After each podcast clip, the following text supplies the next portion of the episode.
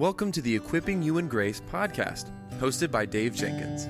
The Equipping You in Grace podcast is a podcast about helping Christians develop a biblical worldview in a conversational tone about issues inside and outside the church. Now, for today's episode, let's join our host, Dave Jenkins.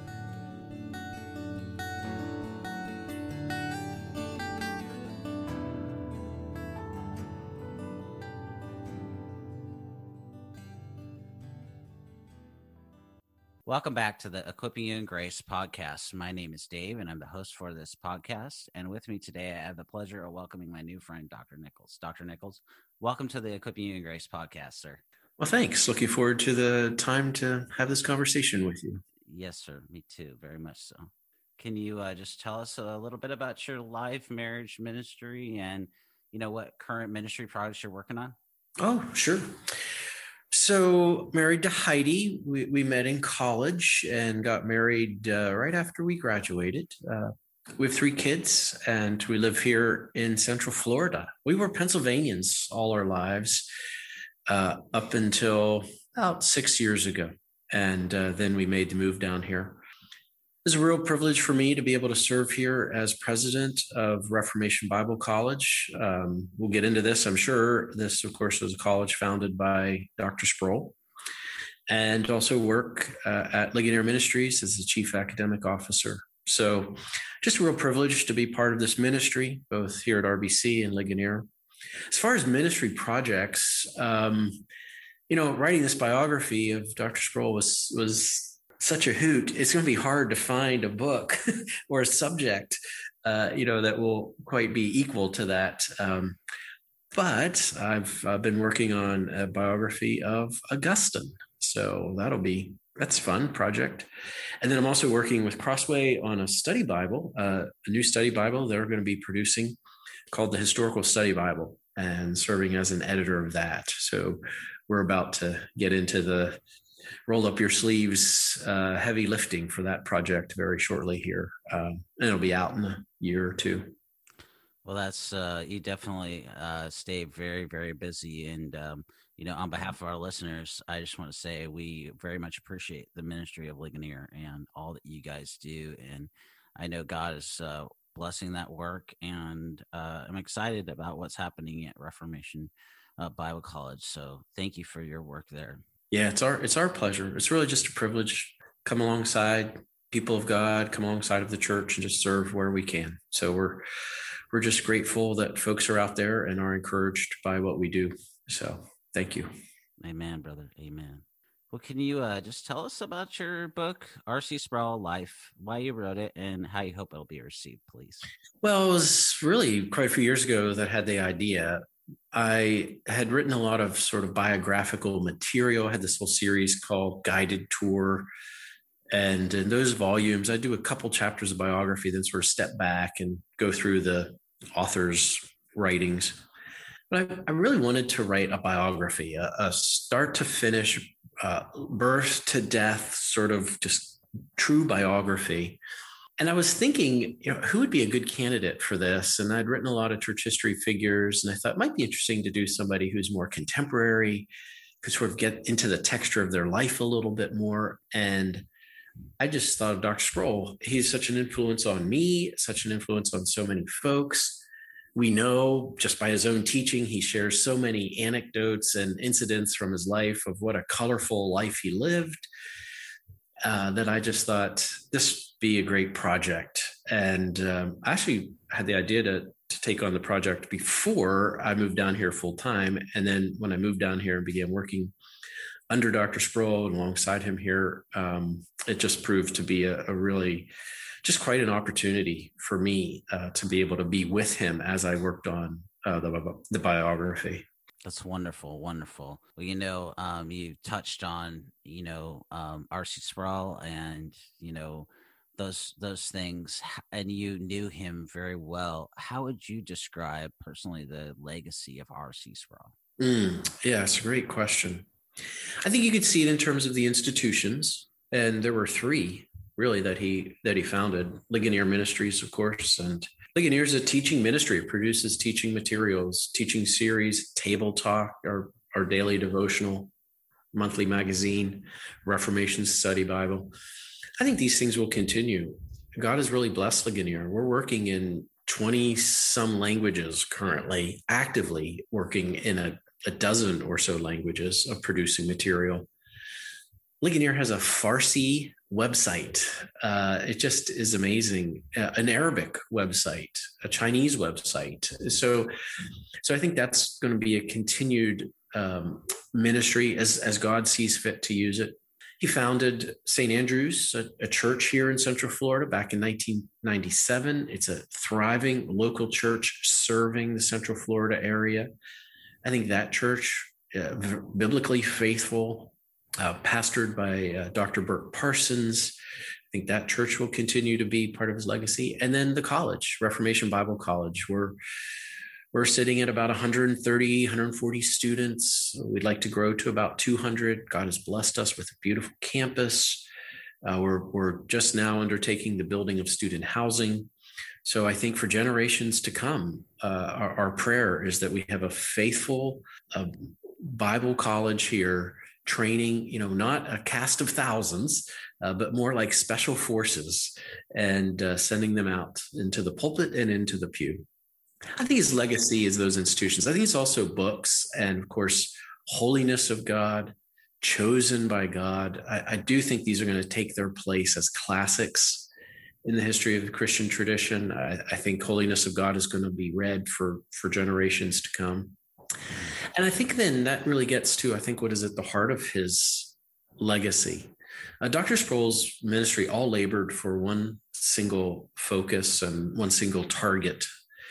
And that was to just help people know who God is, uh, whether they are in the church or in culture. Dr. Sproul would say, Our biggest problem is we don't know who God is.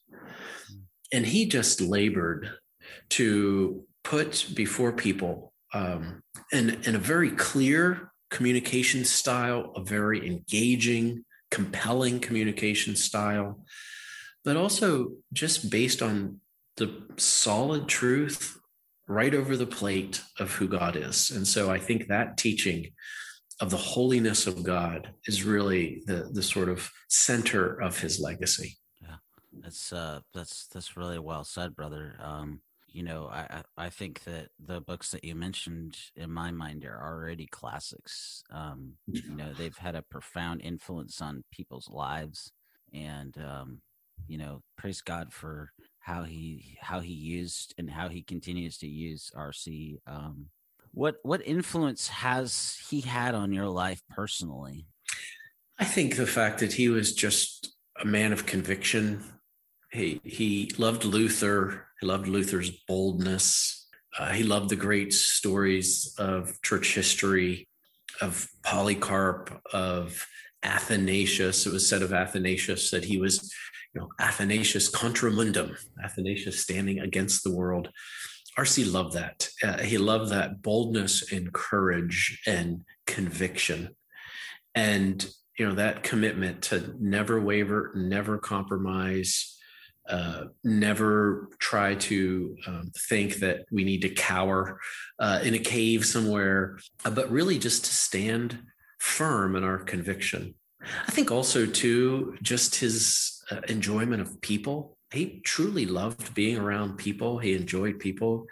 You know, a lot of these sort of big name folks, they're sort of isolated um, and they don't always necessarily have friends. Uh, RC had friends he had pagan friends, uh, you know, from from the country club that he played cards with. Um, and over the years, he's led many of these folks to Christ. Uh, there's some of the key leadership at St. Andrew's Church were folks that were pagans and uh, converted uh, through through RC's testimony and just through his friendship and his apologetic uh, at, there at the country club. Um, so he had friends um, he he enjoyed laughter. Uh, he was the king of the one-liners and um, had a had a you know joker-sized grin uh, as he went through life. Uh, so I think there's just a lot there that you could see just as a person um, that you just enjoyed being around and and you you know not you don't want to copy it or or imitate it uh, but you just learn from it of just a, a way that Christians uh, can live faithfully as disciples uh, in this world in which we live. That's uh, that's wonderful. Well, that was that's a beautiful uh, testimony, brother. Um, you know, personally, I I resonate with your comment about his clarity of thought. That just challenges me as I as I write a lot uh, for a lot of different places, and uh, you know, God's blessed me with that and just making sure that I'm clear, you know, and and engaging to help, you know, whoever reads it, hopefully a layperson, you know, um, that doesn't know that concept, that those ideas from the Bible, you know, and and so that's really what I want to do, and and RC has helped me in that way, just to be so um, more engaging and but clear as well. Um, you know, I think it was Einstein who said if you if you can't explain something simply, then you don't know it, and that's always challenged me too.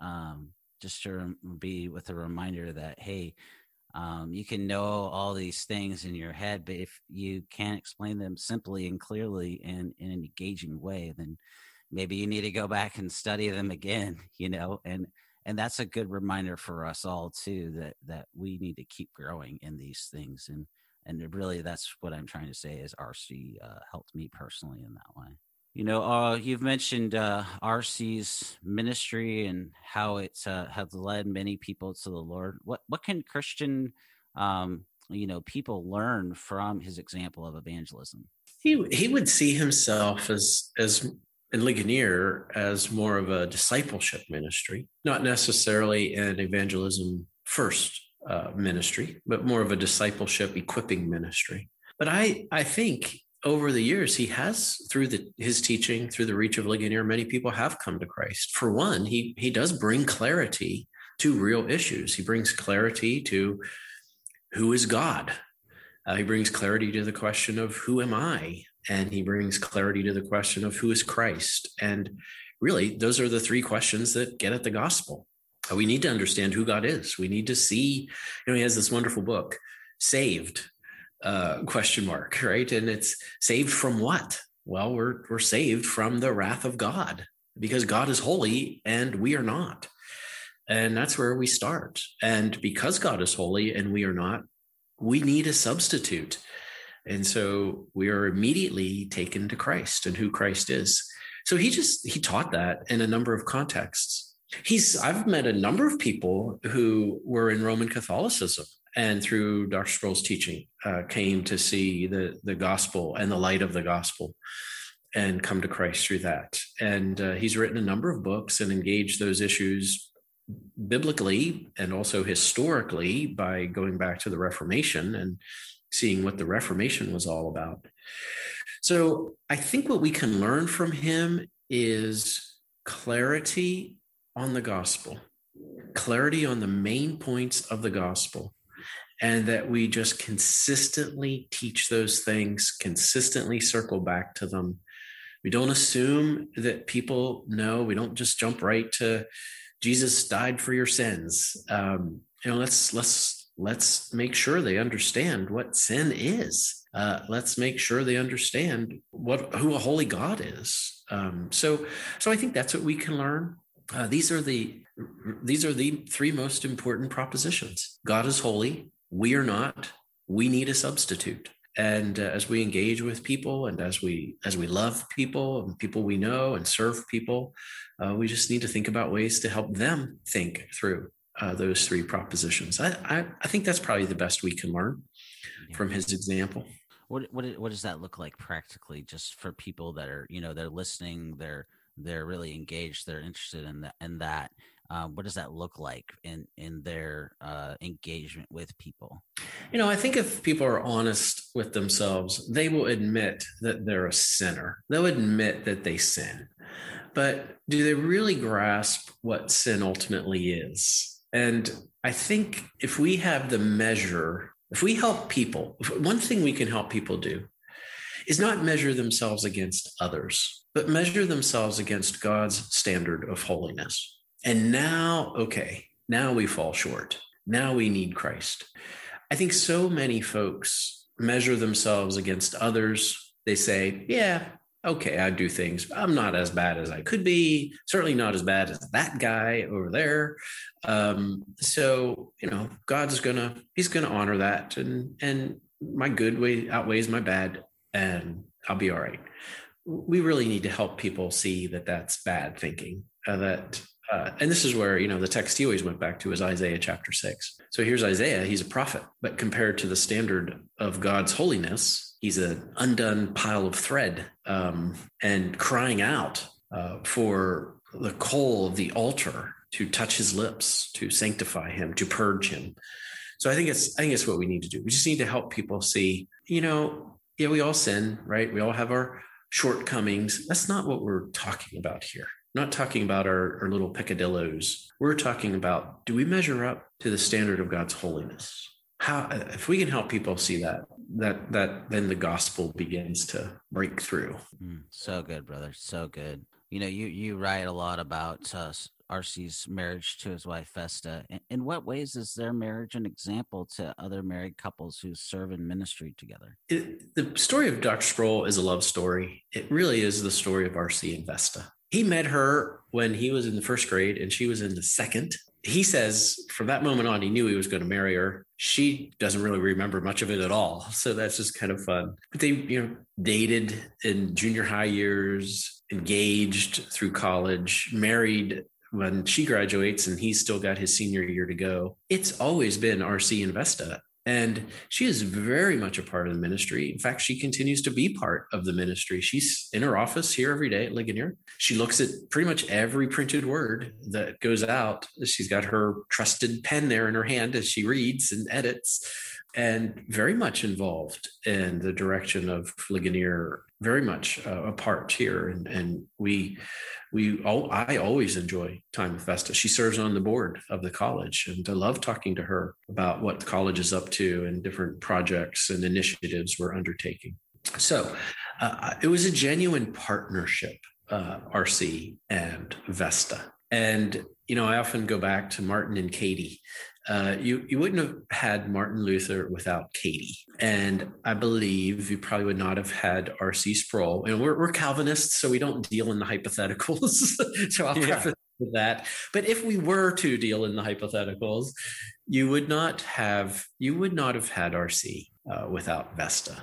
He genuinely loved her, and uh, yeah. So so you ask, what kind of example are they? Hmm. Uh, you know, one of the early books RC wrote was a book on marriage. Hmm. Uh, it's like his fourth, fourth or fifth book in the early 70s, mid 70s. Uh, was on marriage. So he, he thought this is a very crucial topic for Christians, and they need to be faithful to their spouses and and biblical. And my goodness, we have examples all around us of of Christian leaders who have fallen in this area. And here's RC and Vesta, loving, faithful to the end. There's just a great example. Yeah, that that that reminds me of um, you know, there's a recent book out by Ray Rhodes on um, the marriage of Charles and Susie Spurgeon. And what you said just basically is the same thing between Charles and Susie. You know, they, they love each other and they serve one another. They, they faithfully partnered together and they were a help to, um, Susie was a, an, an, enormous help to Charles. And, and so mm-hmm. that's, that's just wonderful to, to hear that. Um, and, and to read it in your book as well. So you know, RC, he had many, many friends within evangelical circles. How did those relationships further his impact? Well, they were foxhole buddies. Uh, you know, the, the, he was involved in different crises and controversies in the church, going back to the inerrancy crisis in the 70s and the Chicago Statement, evangelicals and Catholics together in the mid 90s. He wasn't alone in those. Uh, so one of his close friends was was Jim Boice, James Montgomery Boice, the pastor at 10th Pres in Philadelphia, an author of many books and started the conference, the Philadelphia Conference on Reformed Theology. This was back in the 70s. This was these were voices in the wilderness. You know, we have all this lay, great lay education podcasts, conference circuit, books, websites. We got to go back to the 70s. The Reformed voice in, uh, in America was a, a voice in the wilderness. And early on, he met Jim Boice and they were friends right to the very end. But I, one of the most beautiful things in the book is not something I wrote. it was something that Dr. Sproul wrote. And it was the letter that he wrote to Boice when he learned of Boice's cancer. And Boice passed very quickly from the time of his diagnosis to his death. And RC wrote a beautiful letter. I, am not trying to promote, uh, be overzealous in promoting the book here. I think that letter is worth the price of the book. And it shows, it, it, you know, a lot of folks, they see the platform ministry, they see guys introduce each other, they hear about friendships but that letter really shows the depth of the friendship that exists between uh, some of these folks and that RC had with Jim Boice. Of course, the other friend he had was MacArthur, and MacArthur spoke at his funeral. They were they were foxhole buddies and differences, lots of theological differences uh, on matters of baptism and church government, but so together on the solas and on those essential doctrines and sort of a mutual encouragement to each other, those two. So those friendships meant a great deal to RC. Yeah, that's really good. Um, you know, what would you say to the pastor or ministry leader or the aspiring pastor or ministry leader today about the importance of friendships for for themselves in light of what you just said yes it's super important. It's also super hard. And i get it. Uh, pastors are they need to keep things close to the vest. Uh, people can betray you. And so you're, you're a little bit always cautious about how deep you want to go how much you want to reveal. People can turn on you and you're sort of aware of that. And and there's a risk in those kinds of friendships. So i get that they're hard sometimes it's just a geographical thing that you just feel you are you feel isolated because you are isolated geographically but however you can cultivate even if they're long distance friendships cultivating friendships are really crucial um, and I and I think you see that in some of these folks. So I, I, I get it. I say it's absolutely important, but it's also hard and so it's going to take a little effort uh, to pull it off. Yeah yeah for sure and um, you know just maybe i would say just find maybe a couple of guys if you're a guy you know in ministry just find a couple of guys that you know maybe are in the are in ministry in your town or you know maybe from seminary and just be really intentional and you know encourage them and and uh, ask how you can pray for them and um, those types of things and and likewise reach back you know um, those are those are the kind of things that i do and just find it really helpful and um, for for all the reasons that you just said so mm-hmm. um, go ahead oh i was just say no i think that's that's very sound advice dave oh thank you, thank you. Uh, what were some interesting facts or anecdotes you learned about rc in your research for this book? Yeah, I'll just give you one because it's it's priceless. Um, when he was a seminary student, he had a pastorate, uh, student pastorate, and this was in Lyndora, Pennsylvania, which is a little bedroom community of Butler, and Butler is just slightly to the north uh, of Pittsburgh. This was this was a tough as nails town, Lyndora. These were all steel workers. The the big plant there was owned by Bantam Jeep during World War II. They made tanks, tank tracks, and Jeeps. Um, then after the war, they made big train wheels for locomotives. So this is this is a hard town. This is this is the steel mill, and it was populated. This area was populated mostly by Hungarians, and so this is a Presbyterian church in a Hungarian neighborhood of steel workers. And this is RC's first pastorate, and he's young, of course, twenty three, going on twenty four. And there's a lady in the church who's having difficulty with her daughter. She's she's dating a guy that she thinks is a good for nothing and she's expressed her opinion a lot. And so one night she calls rc she's slurring her speech so he's beginning to think that she might be a little bit inebriated and she's saying when she comes home i'm gonna let her have it you know? And so rc goes out of the parsonage walks down the block a little bit, goes to her house. This is like midnight. She she opens the door. She's standing there with a bottle of something in one hand, whiskey, something, and a revolver, a pistol in the other hand. Oh my. Oh yeah. And she wow. door, and she's obviously drunk and RC, she's waving this pistol around, and, all RC could think to say to her is, whoever her name was, what get, won't give it, but he goes, "You you really don't want to shoot me? Why don't you just put that gun down?" and wow. she goes over, she goes over to the nightstand and and or to the uh, the stand there by the by the couch and and puts the gun down and RC secures it and goes back to seminary class the next day and says to his colleagues, "Hey, I got a, a story for you." yeah, he did. Wow. That's so there you go. That's crazy. That's awesome. You never know what no. what pastors never know what what's going what awaits them. Yeah. Well, um, what was uh, writing a biography different from the other types of writing you've done? Writing this biography different from the other types of writing you've done? Yes. Yeah, great question. Two ways. One is, as I mentioned, I've done biographical stuff, but not a true biography from birth to death. So this was the first biography that I've written. Written a lot of church history stuff, but and then secondly, most of the people I write on are of prior centuries. I did write a book on Machen, who gets up into the 1930. But this was the first person I wrote on that I actually met, knew, and knew people who were influenced by him. And I grew up uh, about 20 miles away from the study center. So I grew up in Western Pennsylvania. Wow. I speak I speak with the uh, Western Pennsylvania accent. You know, I, I've got the dialect.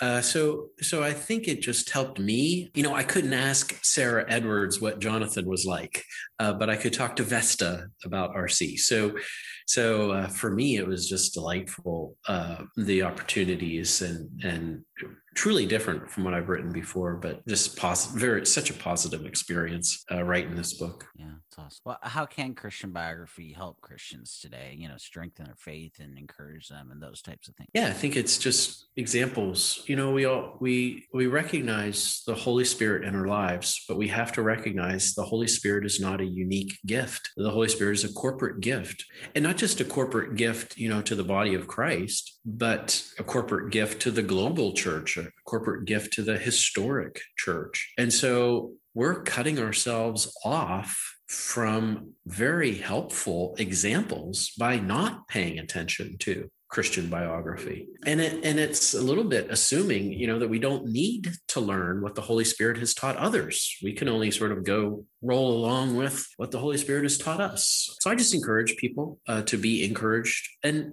you know, we, we got to be careful. These are legs of iron, feet of clay. We don't set them up on pedestals. Uh, we use them to point us to Christ and point us to scripture and point us to a life of biblical faithfulness. But I, I think we can have examples. You know, Paul tells Timothy to follow follow me uh, that I have been an example to you and imitate me. And I think that, you know, sometimes we shy away from that, uh, but I think it's a perfectly legitimate Christian enterprise uh, for us to have examples and to look to examples. And then remember, too, we're examples for those that come after us. So we're the teachers of the next generation. We're the leaders of the next generation. And that's an obligation we have as well. Man, that the, you, you hit that, you hit that on the money. I mean, you know, we are afraid today of, you know, imitation, but you know, you look at the even the disciples and right, they, absolutely, they were, yeah, they were imitating Jesus, and that that's why Paul can say that, you know, to in, in uh, First Corinthians 11, 1, um, you know, imitate me as I imitate Christ. You know, it's not just imitate me, but imitate me as I follow Christ. You know, I'm not pointing to myself. It's not about me, but it's about Jesus and mm-hmm. you know, Jesus' mm-hmm. work in me and through me. And I think one of the things, one of the reasons, and I would be interested in your thoughts, is that we have such a low and uh, wrong thinking about weakness today. And I think that's why we have uh, and, and humility um hmm. and and you know it shows up in a lot of ways um right you, you know and and, and I just I, I have to remind myself uh, all the time like don't be afraid to be you know like you were saying you know be be we can be open but we don't have to be open you know we don't have to air our dirty laundry but we can be real with people and people find that you know especially non-christians they find that very appealing that that, that breaks down walls you know growing up in seattle um, i saw that again and again um, you know they, they might object to what i believe but they're not going to object when they see how i'm living and that i'm real um, that that cut through a lot of the a lot of the other stuff, you know, the hypocrisy mm. and those types of things. So mm-hmm. it's true.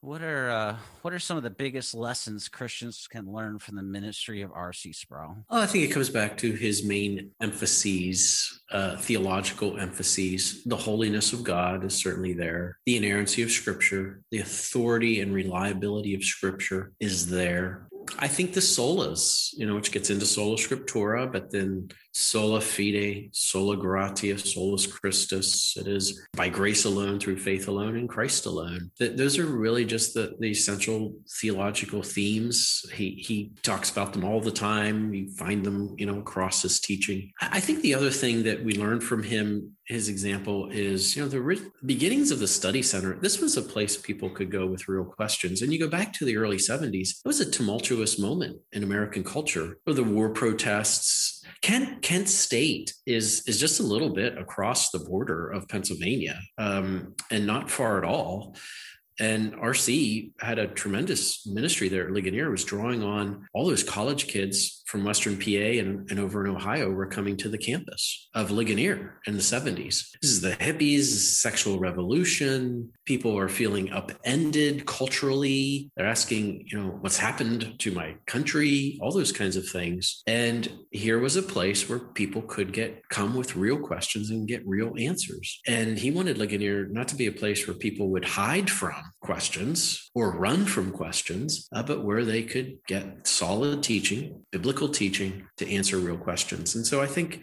I think that's something we can learn as Christians, you know, especially as we think about our next generation coming up, our 18 to 20 somethings. You know, they have real questions. Um, they're surrounded by all sorts of cultural pressures. We live in a tumultuous moment and we feel the cultural upheaval.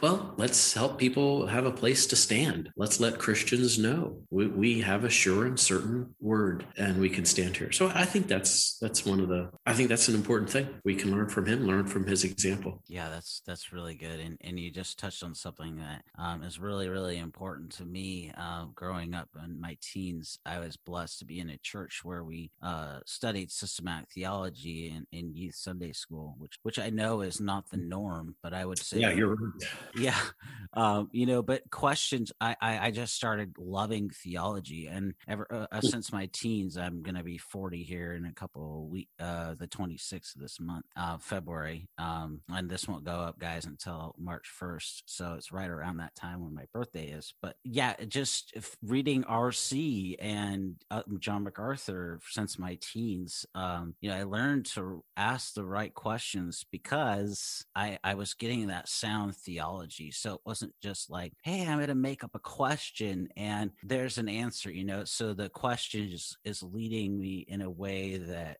away from truth rather than to the truth, because you know our questions they really reveal our convictions, and so our mm. convictions have to be solid, solidly grounded in in the Bible, and and that's where I see so many young people just going way far away, you know, um, especially growing up in Seattle, they you know are confused, and so they ask the wrong que- they're asking the wrong questions so i'm i'm always having to say no let's let's talk about that you know let's talk about these kinds of things you know when i when i live there or or other places mm-hmm. um you know and i've seen that in my ministry in the local church um as as a layperson as a bible teacher and those type things as well where we're asked a lot of christians um i don't like to use generalizations too much but i don't want to use any specific examples either but I, i've just seen that as well where we people are uh, they're asking the wrong question and they're getting the wrong answer because they don't know how to ask the que- they don't have the the right um, convictions that are grounded in the bible and so we, we have to help people um, you know learn to ask good questions based on the right convictions uh, from scripture we're talking about obviously essential uh, mm-hmm. biblical mm-hmm. doctrine right. here not we're not talking about tertiary or secondary or third order issues we're talking about gospel issues mm-hmm. right do you have any thoughts on that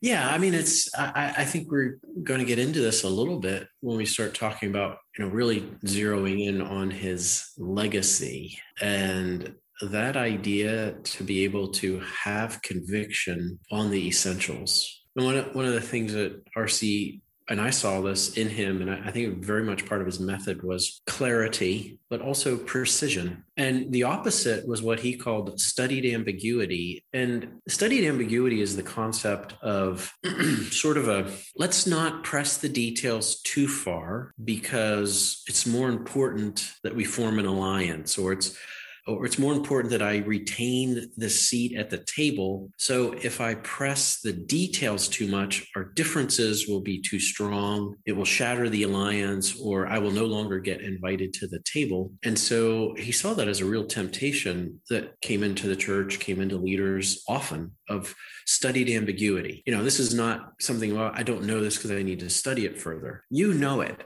Uh, you're just, you're just purposefully keeping things vague well, you can't do that with essential doctrines, and you can't do that when true convictions are at stake. We must be precise, and that precision can sometimes divide, and that precision can sometimes get us uninvited from the table. But we're called to the truth. So that's how he saw it. Yeah. What is that? What is that? What do you, what would you say to, to, you know, pastors, teachers about, about that, what you just said? what, Can you maybe elaborate more on that a little bit? Well, one is you got to be true to the confession of your tradition. So if you're in the Presbyterian tradition, you've got to be you vow to keep the standards, the Westminster standards. Well, you got to honor that vow. And when the time comes that your church is no longer honoring that vow, then you know you need to move on. Or if you no longer honor that vow, you need the integrity to to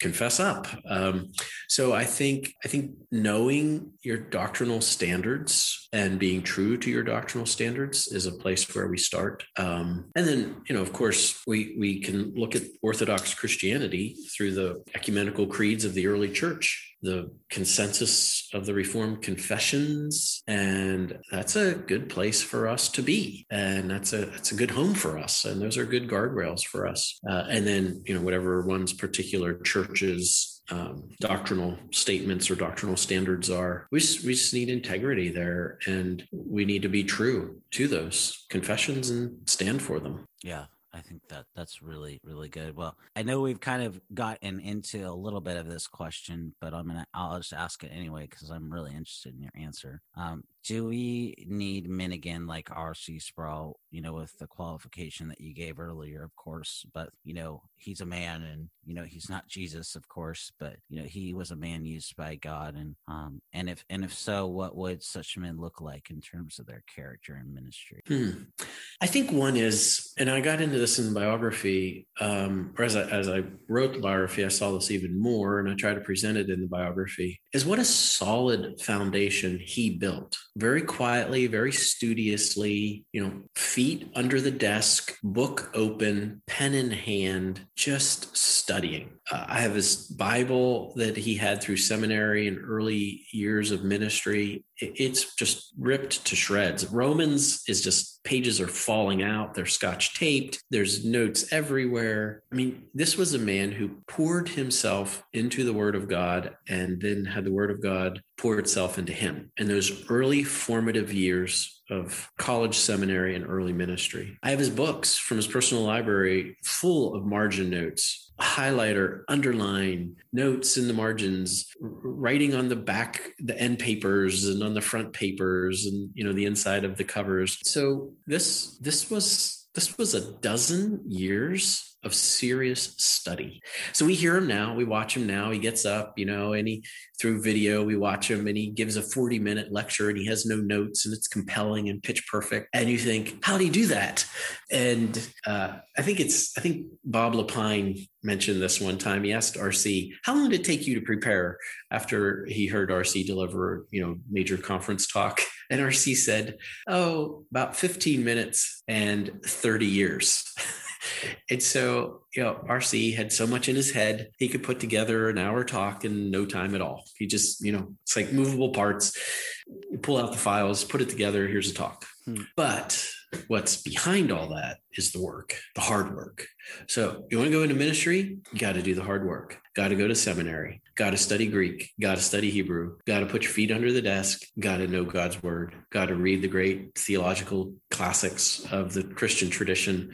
You, you've got to study and build a foundation. And you can draw on that foundation for the rest of ministry. Of course you keep on learning but there's something about that foundational moment where you are really loading it in and building on that foundation. That's number one. Number two is just be faithful. They didn't they didn't go to ligonier. With right now ligonier sits at about 175 employees. We reach 25 million 30 million people a year. We produce tons of stuff in 27 languages.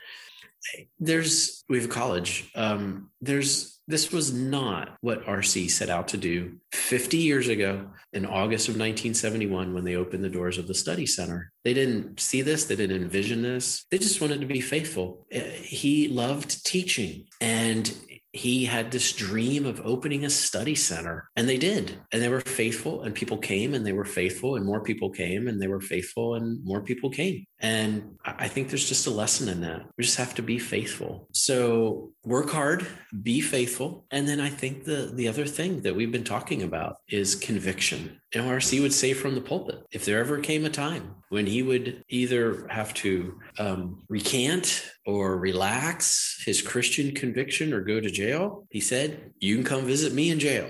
And it wasn't just hyperbole, uh, he meant that. So I think those are the things uh, I would encourage pastors to think about. Um, he had a, here's a practical piece. He had a little slip of paper, index card, and he wrote on it right from the very beginning of his pastorate days and as a student pastorate in seminary, you must teach or preach what the Bible says, not what you want the Bible to say. And uh, I think that was a north star for him through through his ministry. That's uh that's so good. You know, I'm I'm asked by young people, well what do what do I do? You know, what what's the what's the next step? I, I would just say you just gave it a brilliant answer right there. And um I would I would just echo what, everything that you just said like so much. Amen. You know, great. That's a that's a great word, you know. Don't uh I'm often telling telling young younger people, you know, don't be afraid of of faithfulness, you know, of starting small. You know, everybody wants to go to these big places, especially writing wise, and don't don't despise starting out small. You know, letting God grow that and and um, you know, just letting that grow and be fruitful as you're growing, you know, in Christ yourself with that open Bible, as you said with RC, and um, just love that. Um, but that's that's just well said, well said. You know, uh, we all know RC wrote many many books. Which one is your favorite? Uh, well, of course, you have to say "Holiness of God," so I get that as a freebie. Uh, but yes, after after that i go back to his first book uh, the symbol and um, i'm trying to remember it's been republished trying to remember what the name of it is uh, but it was on it's on the apostles creed it was the very first book he published 1973 I love it. It just has all the energy of a first time author, walks through the, the propositions uh, of the Apostles' Creed. It's just straight good doctrine right over the plate. Um, so, and I have a, I have an early, I found one, a first edition copy, bought it. Dr. Sproul signed it for me. So it's sort of special in my library. So I'd go with the symbol.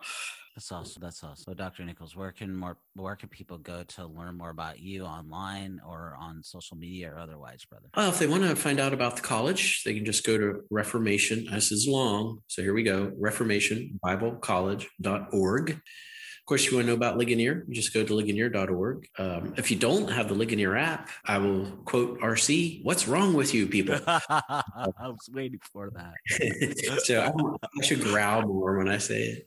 Uh, but if you don't have the Ligonier app, get it. It's just full of stuff daily right there uh, with a click. Uh, one of the things I've done for a while now is a little podcast called Five Minutes in Church History. We have quite a backlog of these. It's the number five minutes in church history. So if you want to go catch up on those, um, uh, I'd point you in that direction. Uh, and it's such a good podcast. I, I really enjoy it too. So I, I would encourage our listeners to check that out. And and Ligonier guys also has lots of podcasts. So I just since we're talking about podcasts, I would just go and check those out as well. Yes, absolutely. Thanks for mentioning that, Dave. Absolutely. Well, there's a lot that you know we haven't covered in the course of this uh, interview, Dr. Nichols. Just as we wrap up, can you give us a few takeaways? You know, I, I think I think the takeaway of Dr. Sproul is at, at, the end of the day, he just he took the message to the people. I, I, mentioned him as a populist. You talked a while back about the Einstein quote and and you know how, how you can make things simple and clear. You know, you can oversimplify things or you can make things so complex people just aren't getting it.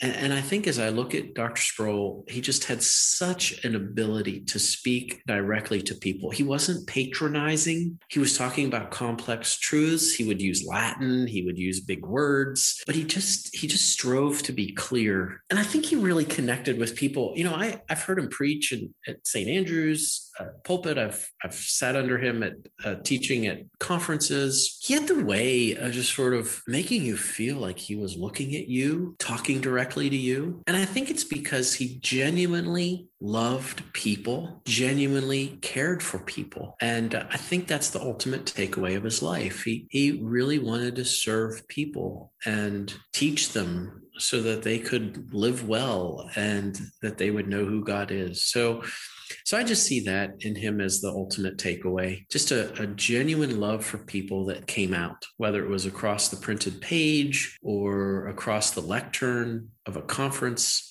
session or across the lectern of one of his hundreds of teaching sessions uh, that he recorded. He just he just really could connect with you and make you feel like he cared about you and was talking to you directly. That was just a real gift, and uh, I think because of that, he was a real gift to the church. And you know, we miss him. Uh, he's celebrating with the angels in heaven. He doesn't miss us, uh, but but we miss him, and and we thank God for him, and we pray that more will come along just like him and and serve the church and lead others to Christ. Amen, brother. Well, I love this book, guys, uh, by Dr. Nichols. It's R.C. Sproul, A Life. And we've been talking with Dr. Nichols today. Dr. Nichols, thank you so much for your time, for your ministry. Um, I know you're very busy, so um, I'm praying for you. I know that uh, God is using you and the ministry of Ligonier, and we're blessed by you and the works. That's all. It's all very kind of you to say, Dave. Thanks for this. I enjoy it. And uh, blessings upon you, your life there in that beautiful Umpqua Valley, and um, and on your podcast and these folks that are listening. Uh, I just I pray that this is helpful for you all, and uh, may God bless. Thank you, brother.